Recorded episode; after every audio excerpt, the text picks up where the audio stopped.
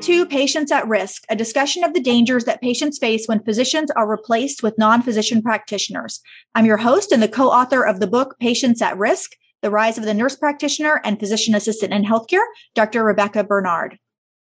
In January 2022, the Journal of Nursing Regulation published an article entitled Analysis of Nurse Practitioners' Educational Preparation, Credentialing, and Scope of Practice in U.S. Emergency Departments.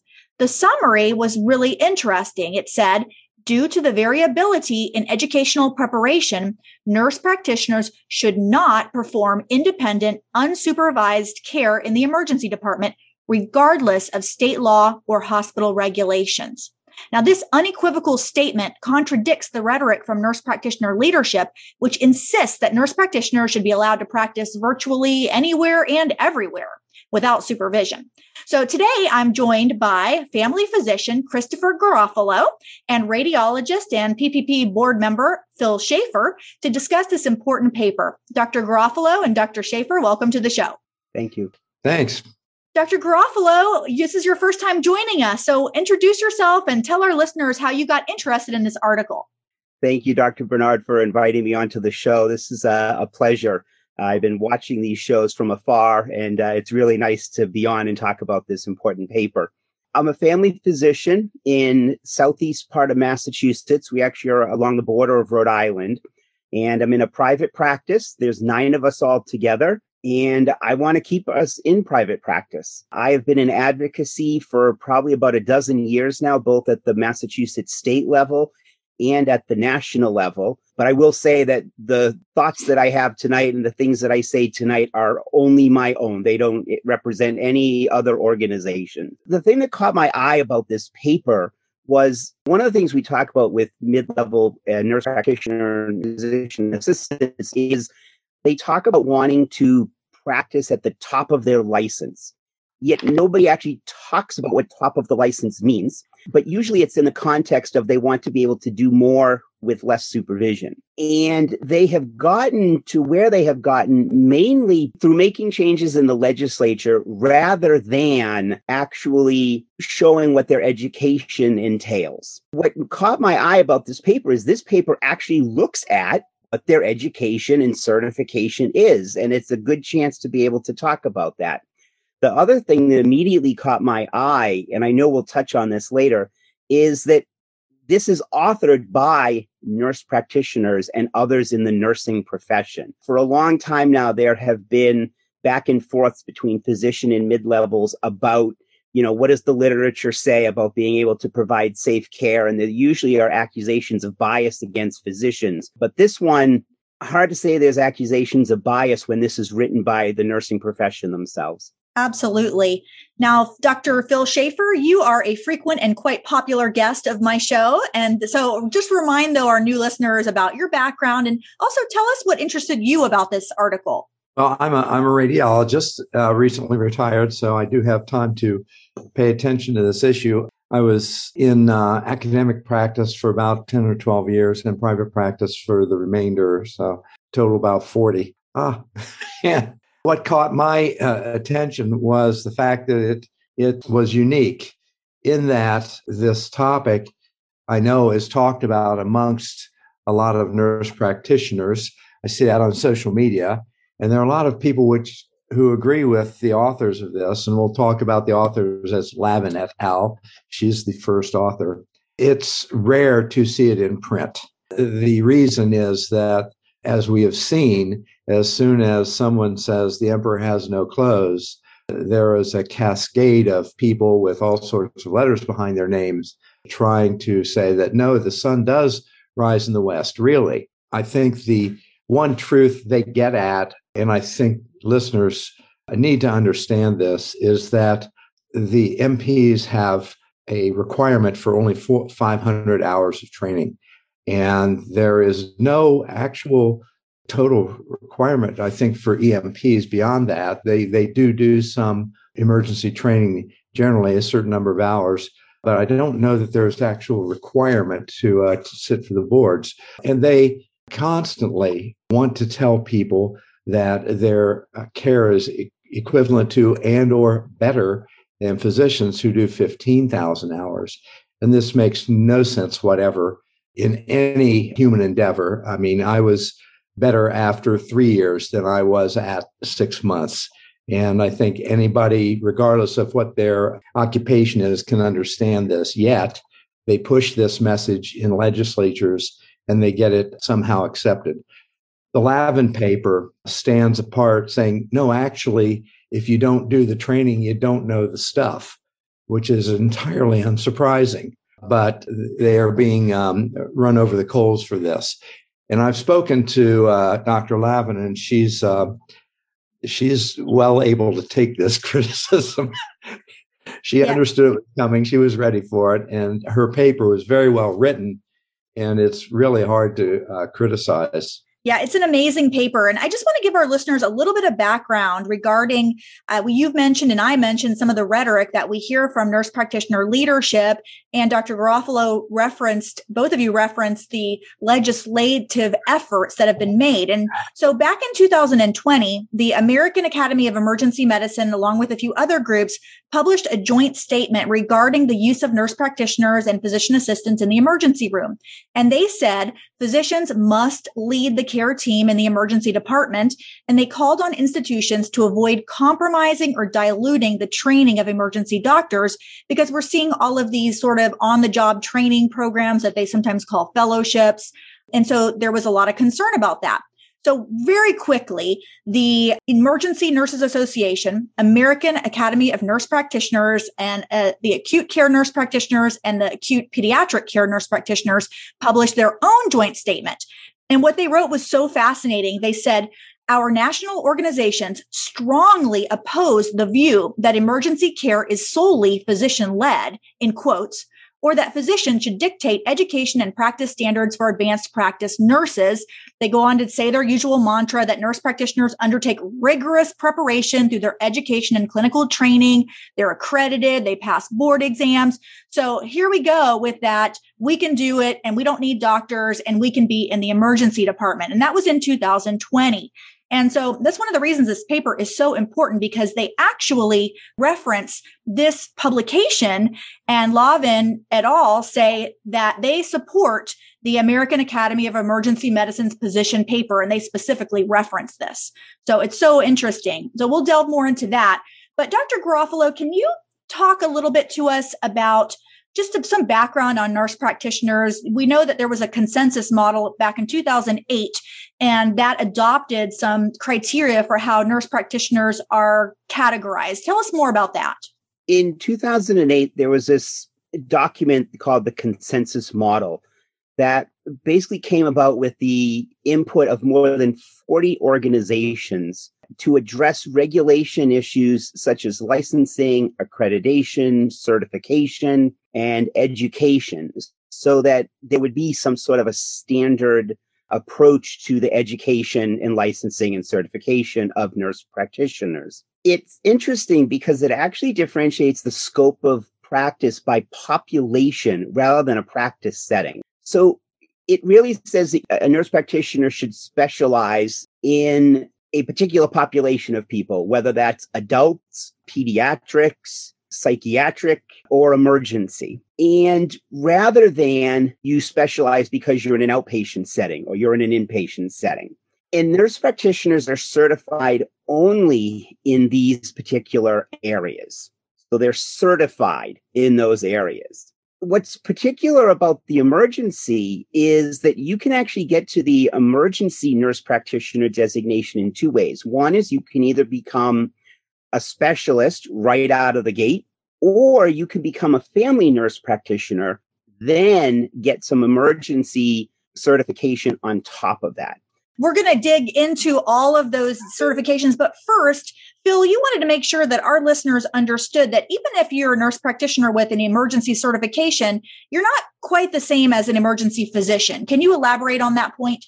The paper points out that there are about 14,800 uh, nurse practitioners working in emergency rooms. It also points out that only 10% of these, or about 1,500, actually hold certification as they give it for emergency nurse practitioners. It's called ENP, emergency nurse practitioners. these 10% actually can qualify to take the examination by one of three routes. You can go through a route that is basically on the job training, or you can do 100 hours of CME, which means basically going to some meetings and reading some papers, or you can go to a training program. Only about 10% of these 1,500 went to any sort of training program. And the training programs, like all of their programs, are unsupervised. Uh, there are no criteria, there's no curriculum. It's just whatever the institution says it, they want it to be. And it's of whatever length. It doesn't need to be a year, it doesn't need to be half a year.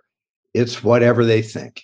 And one institution stands out, and we're going to call them out Samford University. This is in Lavin's paper. She has a table that describes the educational requirements for these programs. Samford University will take a person coming in as an RN and in their program give them both a, an NP and an ENP. Now, when they're doing the work to do the NP degree, it takes 500 hours, clinical hours to do the NP degree.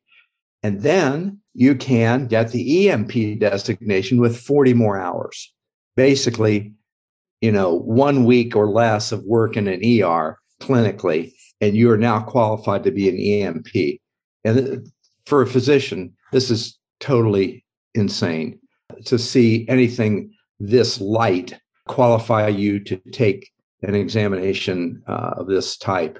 Yet, this is what it is. So, even though uh, they give them a certificate that says they passed an ENP exam, the qualifications, the learning for that examination are are just totally inferior and inadequate, as Lavin points out. One of the things in the paper too that they talked about was there's a lot of nurse practitioners who will say, well, you know, I worked in the intensive care unit for five years and my nursing experience counts. And while although there are some nurse practitioners who may at this current stage have actually done that experience, many nurse practitioners come right out of school. And when you actually look at what these programs require, some of them may require a year of being an RN.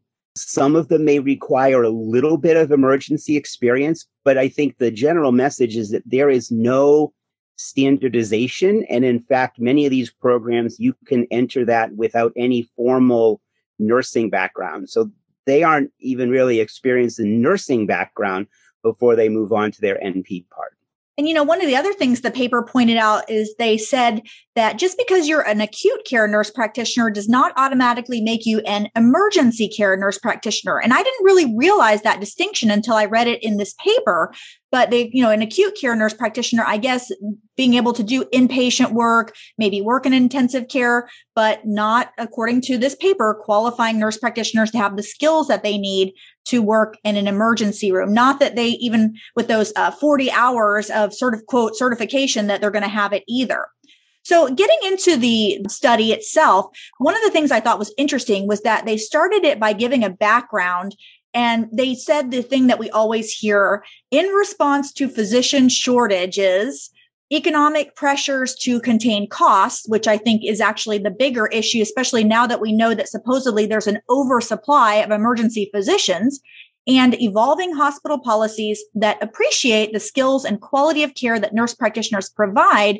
U.S. emergency departments employ approximately 16,000 nurse practitioners recognizing that the outcomes of patient care are impacted by providers' educational preparation and training, licensure and certification, and scope of practice, it is critical that all these facets are aligned for nurse practitioners who are employed in the emergency room. So they made a very good case as to why this is important. And I think pointing out this contract management groups. I'm going to show some slides where you see Envision Healthcare. They did a lecture where they uh, actually said that one of their strategic plans is to quote employ the least expensive resource to accomplish the mission and they say in the emergency department up to 25 to 35% of cases can be quote effectively and successfully seen independently by non physician practitioners. So we know that they're being used in this capacity. And this is why Lavin and, and her colleagues wanted to study whether or not nurse practitioners are qualified. Well, I'd like to take off a bit on what you just said and make sure the listeners understand something clearly. When they talk about being cost effective, a lot of people will think, oh, it's going to cost me less. No, it doesn't. They charge you the same, and the cost effectiveness comes to the employer. Furthermore, the corporate group that you quoted was saying 25 to 35%. And that doesn't seem to be what's really happening. There are a lot of emergency rooms where there may be 10% of the care seen by physician, or, and a lot of them now, 0%. Some ERs are staffed entirely by NPs or PAs to some extent. The other thing that, that Lavin et al. looked at was, and they go through this in, in I may say, excruciating detail. It is hard to read.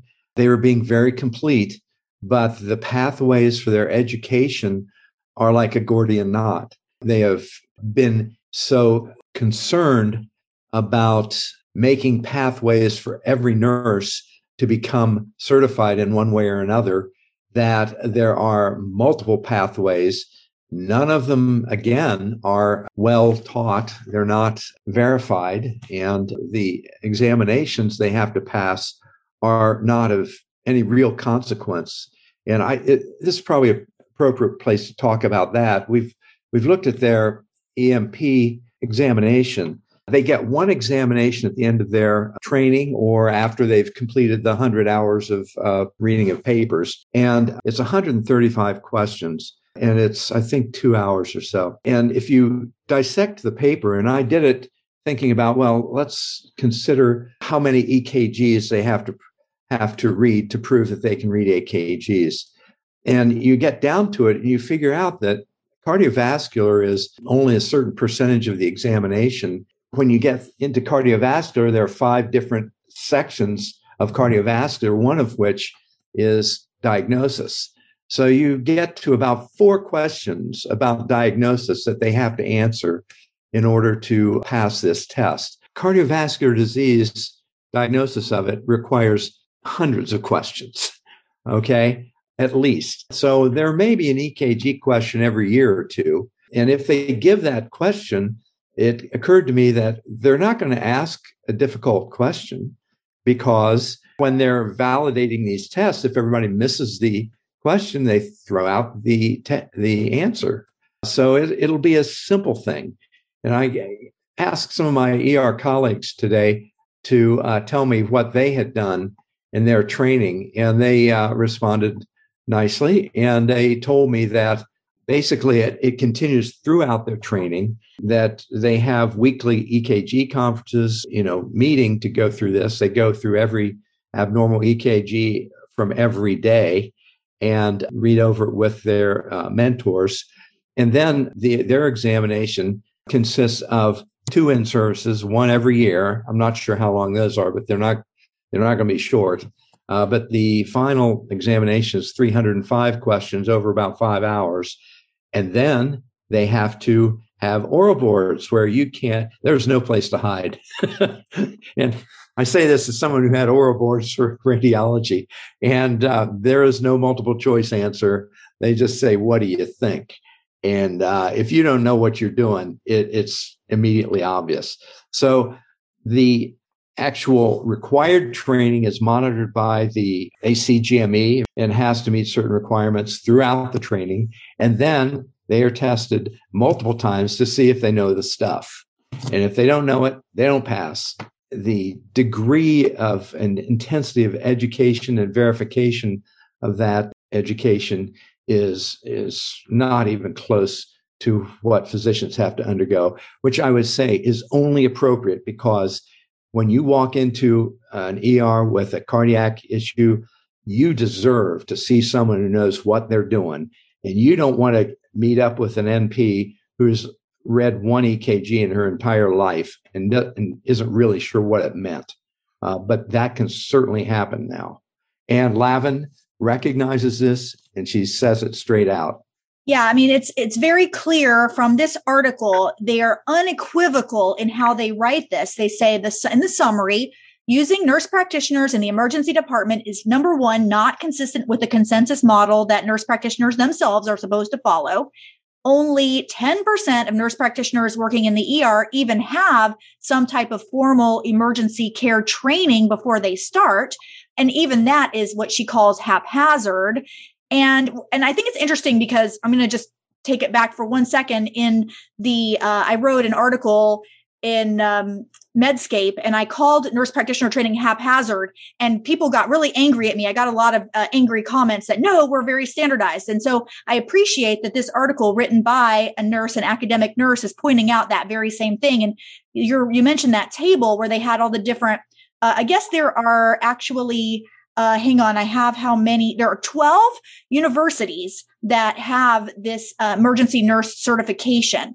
And what I learned from reading this paper is that you have to have a family nurse practitioner. Like it, the emergency is built on family because family is across the lifespan. That's why, because supposedly they're supposed to be able to take care of newborns to geriatrics, which as a family doctor, the idea of training for that and learning how to do that in two years with 500 clinical hours is blows my mind and it's quite insulting. What do you think, Chris? You're a family doctor too. I agree 100%. I think also if you take into account that if you look at some of the schools that are on that list, some of those schools are completely online. Also, some of these schools make the NPs find their own preceptors, which has become increasingly difficult. And that makes their actual clinical hours, of which the clinical hours already vary in terms of what they need, the quality of those clinical hours can vary significantly based upon uh, who's being seen and where exactly you're getting that experience from. And that's not necessarily a preceptor that's a physician. That can now be a nurse practitioner. Wow, that's a good point. So ultimately, the summary saying this is uh, not a good situation. The lack of standardization, even among the most educated uh, emergency nurse practitioners, is quote extremely problematic, according to this paper. And the ACEP statement in 2020 saying that stating that nurse practitioners should not perform independent, unsupervised care in the ED, regardless of state law, is supported by this study. And in fact, they go on to say that regulatory reform is needed to standardize these issues Nurse practitioners should not provide unsupervised care and that reforms should be undertaken urgently. Now, Phil, you've mentioned the, the term the emperor has no clothes. Elaborate on what that means in this circumstance. Well, the nursing establishment, if I will, is fond of just making broad statements like, oh, yes, we're qualified, like the statement you read from the AANP. Lavin just went down and said, wait a second, let's look at this. Let's look at it critically. And I congratulate her because she has patients' welfare in mind here. She looked at it very critically and found that the educational requirements are, are far less than they should be. And also, you know, we need to think about what is the minimum we should allow. I personally think that the requirements set up by medicine as minimum requirements of, I think, three years of residency training plus prescribed a um, curriculum and uh, prescribed testing to prove you've learned it is the minimum. And what happens when I go in expecting someone to care for my life in an emergency system and I get somebody who has had maybe 40 hours of clinical work in an ER, and I get somebody who has never had a any training about EKG, and I'm charged just as much. That is just not fair.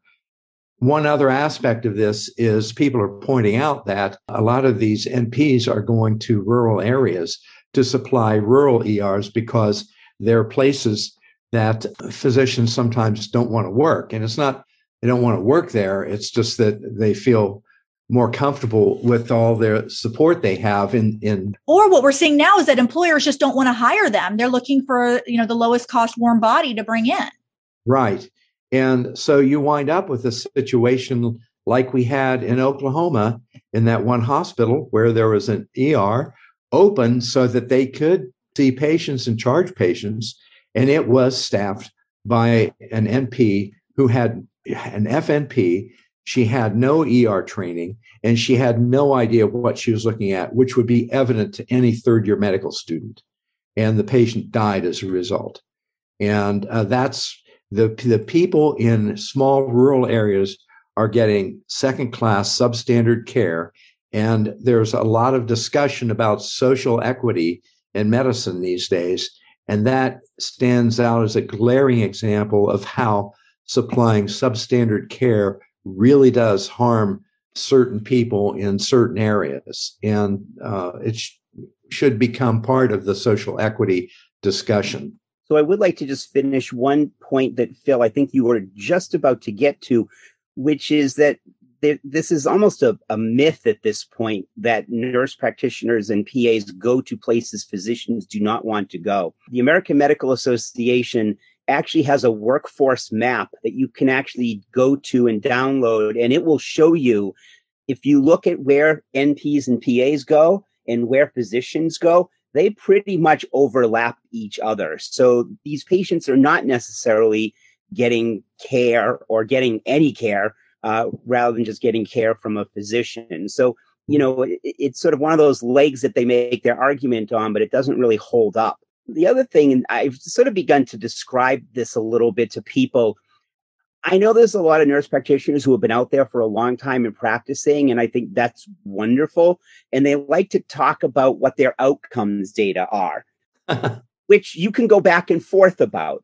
However, you know, I tell people it's sort of like if you think about building a house, you can make the house look beautiful on the inside, but if you don't have the foundation of the house that is going to be stable to hold up that beautiful home you built, that beautiful home is going to collapse. And I sort of make that analogy to the training that a lot of the nurse practitioners have. They don't have the underlying training. They just they don't have the pathophysiology. They don't have differential diagnosis. They just don't have that training. So even if they can show that their care is equal to physicians, they still don't have that underlying training that really supports that. Physicians are often accused of sort of, you know, turf wars and, and bashing nurse practitioners most of us are actually very much in favor of having nurse practitioners and PAs taking care of patients. It's not about not having them there. It's about having them do what they are trained for and have them under the direction of a physician.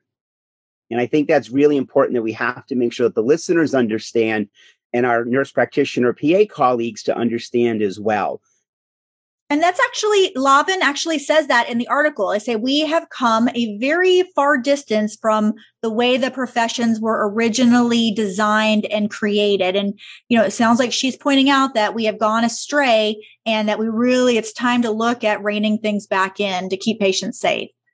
Well, I want to thank both of you so much. We're out of time. I would love to keep talking about this issue. We'll have to bring you back and continue the discussion. Thank you so much. If you'd like to learn more about this topic, I encourage you to get the book Patients at Risk, The Rise of the Nurse Practitioner and Physician Assistant in Healthcare. It's available at Amazon and at barnesandnoble.com. And if you're a physician and you'd like to learn more about advocating for physician-led care and truth and transparency among healthcare practitioners, please join our group, Physicians for Patient Protection. You can find us at our website, physiciansforpatientprotection.org. Thanks so much. We'll see you on the next podcast.